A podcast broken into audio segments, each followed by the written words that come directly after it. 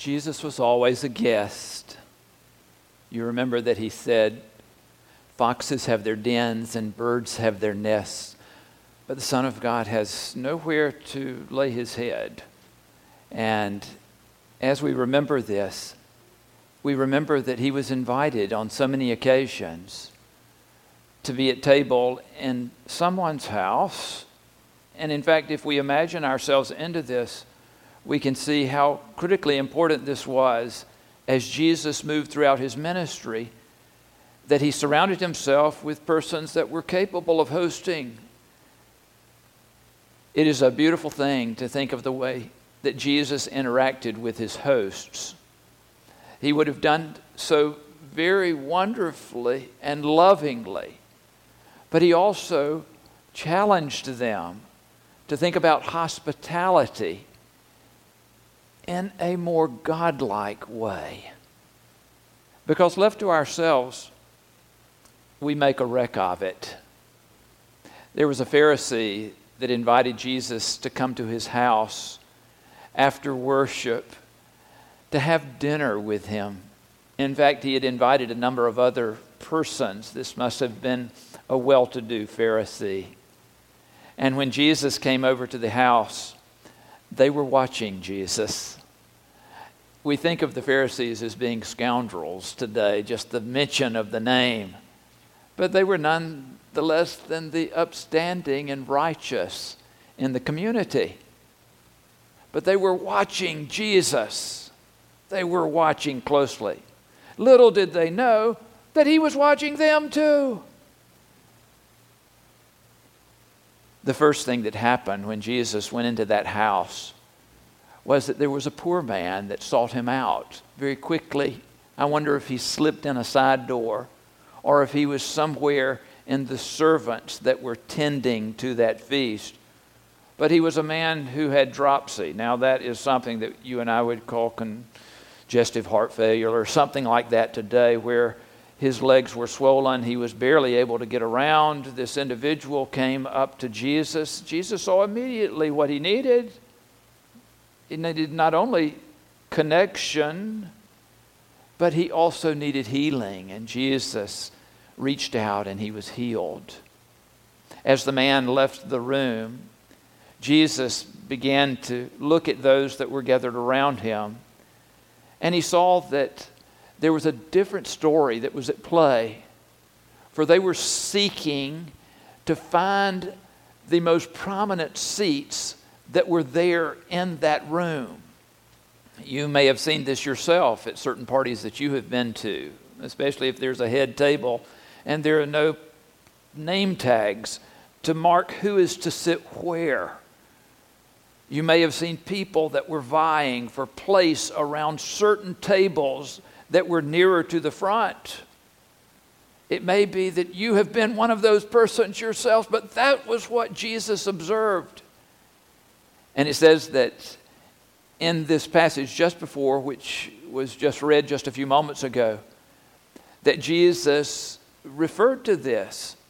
And he said that when you're invited by someone to a wedding banquet, referring to the parable that he was into in his mind, do not sit down in the place of honor in case someone more distinguished than you has been invited by your host. The host who invited you, both of you, may come and say to you, Give this person your place.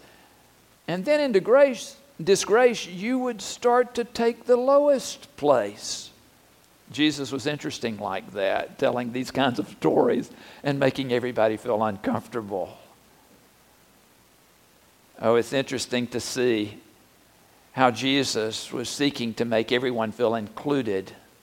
In fact, if the children will remember here with me, the ones that he was most wanting to include were the poor and the crippled and the lame and the blind. And so I want to ask the children, particularly, to say this with me, and also those who are children at heart. The poor and the crippled and the lame and the blind. We need to go through that list one more time, don't we? The poor and the crippled and the lame and the blind. Not only those who could not ever expect to receive an invitation to the party because they had nothing. And not only those that were just tottering down the street because they could hardly walk, not only those that could not walk at all, who were completely lame, but also those that were blind that had no way to know how to get to the party unless somebody would include them and bring them to the party. Jesus was interesting because he continued to observe all that was going on. And here at the luncheon, he said to those that were gathered around him, When you invite friends or family and your brothers, you, your relatives, or your rich neighbors, it says, don't invite them in case they may invite you in return and you would be repaid. Now, this is strange logic that he is using. That we would not be so interested in inviting those whom the world is only thinking about inviting to their parties, to their banquets, to their gatherings. That you and I would have different vision than the world to include those that are so distant, these who were poor Say this with me again. You who are children at heart, poor and crippled and lame and blind. We know that this is an important thing for Jesus, or he would not have spoken it so clearly. God's guest list includes always these who are distant from having been included to begin with. In fact, after Jesus shares this word that has been read for us this morning, he goes into another parable. And he says that one of the dinner guests, on hearing what Jesus said, said, Blessed is the one who will eat bread in the kingdom of God. I wonder if that's sort of like saying, Blessed are those who get to heaven at Jesus' table. Or maybe this person was beginning to understand the reality of blessed are those who discover that God wishes to make his table very full right here. Jesus said to him, Someone gave a dinner and invited many, and at the time for the dinner, he sent his slave to say to those who had been invited, Come, for everything is ready now. But they all alike began to make excuses. And the first one said, I've bought a piece of land and I must go out and see it. Please accept my regrets. And another said, I've bought five yoke of oxen. I'm going to try them out. Please accept my regrets. And another said, I've just been married. And therefore, I cannot come. So the slave returned and reported this to the master. The owner of the house became very angry and said to the slave, Go out at once into the streets and lanes of the town and bring in, help me with this again, the poor and the crippled and the lame and the blind. The slave said, Sir, what you ordered has been done and there is still room. And the master said to the slave, Go out into the roads and the lanes and compel people to come in, so that my house may be filled. For I tell you, none of those who were invited will taste my dinner. 99% of the time, I eat with people I know and I love. It's a family thing. In fact, there is no one more that I would like to share lunch with than my wife, who is seated before me here. And to share time with our daughters and our grandchildren. I'm looking forward to my father and time while I, when I will spend with him this week. In fact, let me give you the notice he's coming back to town this week. And uh, in fact, he turns 92 on Tuesday. 92 years old. I look forward to spending time with him. And my in laws, Sue's parents, some of you even know Sue's parents, Alec and Margaret Bullington. Alec is a former pastor of this church. Isn't that interesting to think about? And how precious the time is to spend it with those whom we love. In fact, this is what we do, not only in our families, but this is what we do in the church too. We spend time with those whom we love.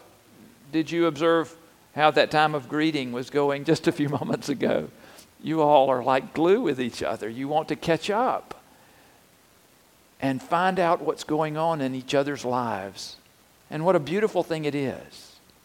And have you observed what happens on midweek at Open Table here at Pittman Park? Have you observed?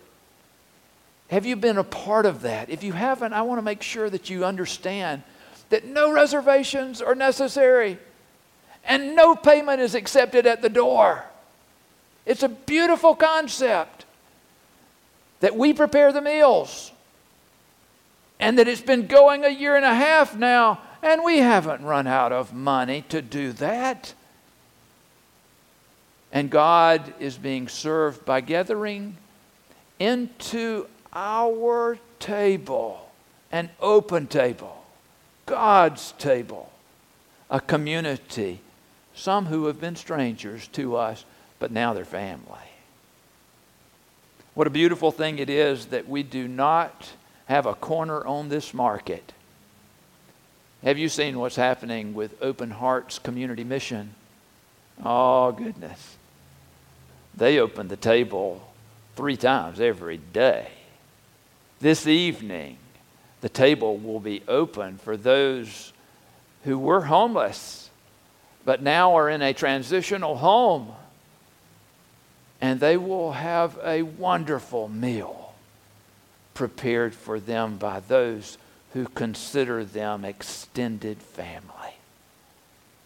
What a beautiful thing it is to think about First United Methodist Church here in our town that serve every Saturday morning those who are in need. What a beautiful thing it is to think about how we join together with other volunteers to work at Rebecca's Cafe in order to care for those that are in need. And a beautiful thing occurs and that is that it's hard to tell that community is not much broader than what we acknowledge, even when we are together on Sunday mornings at church.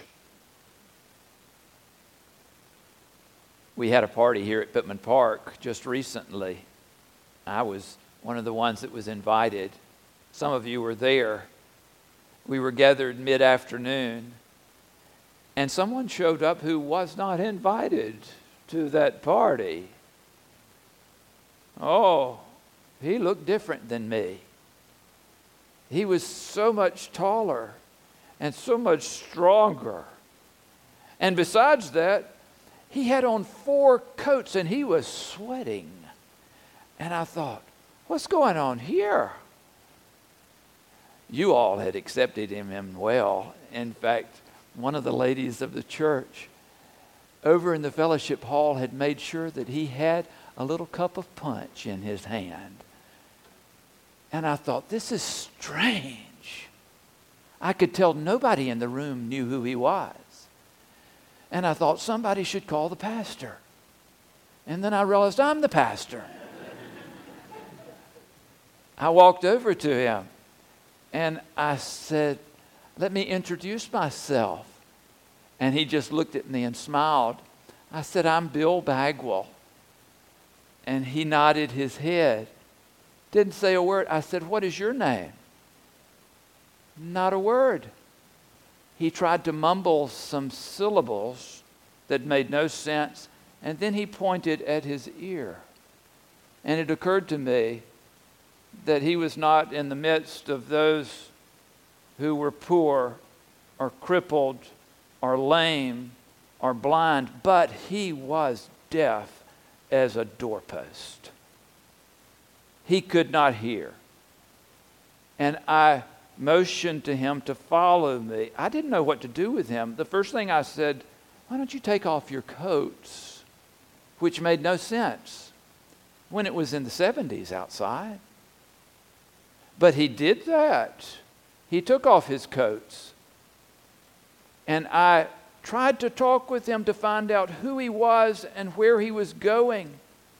I wrote notes to him, which I'm not sure that he could read.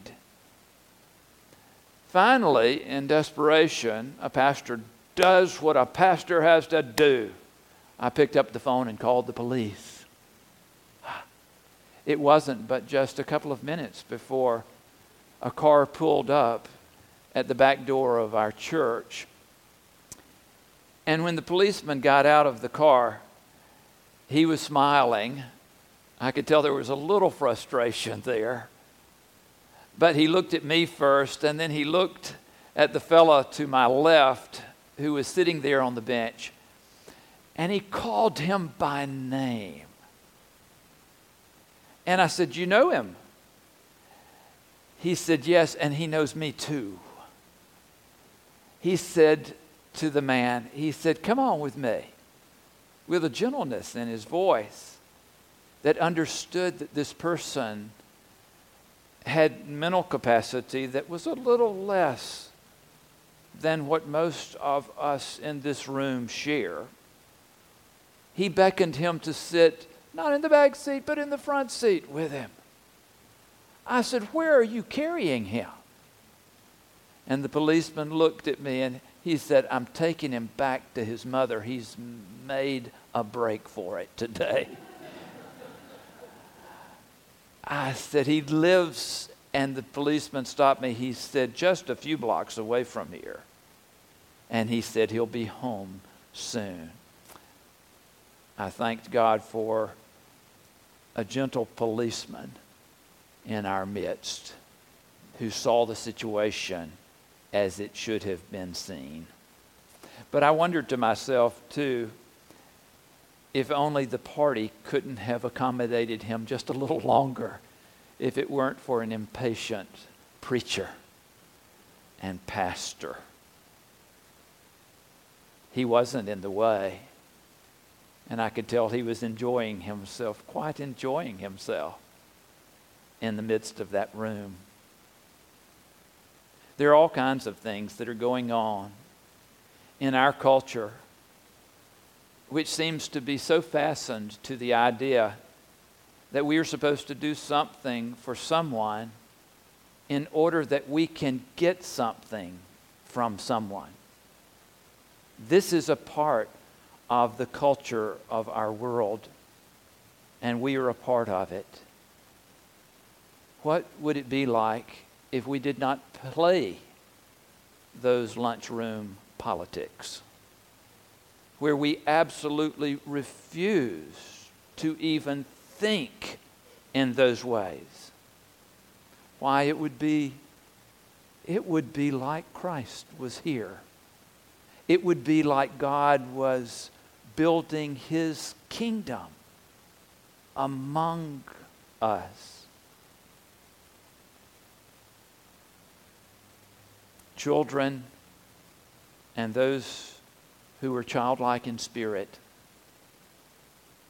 I ask you if you invited a kid who was alone to sit with you, what would that be like?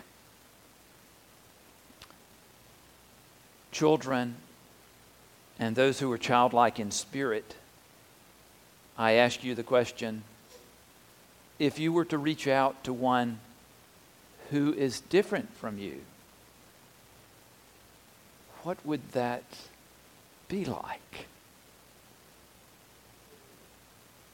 And for all of us, if you were having a party, who would you invite? Who would God invite?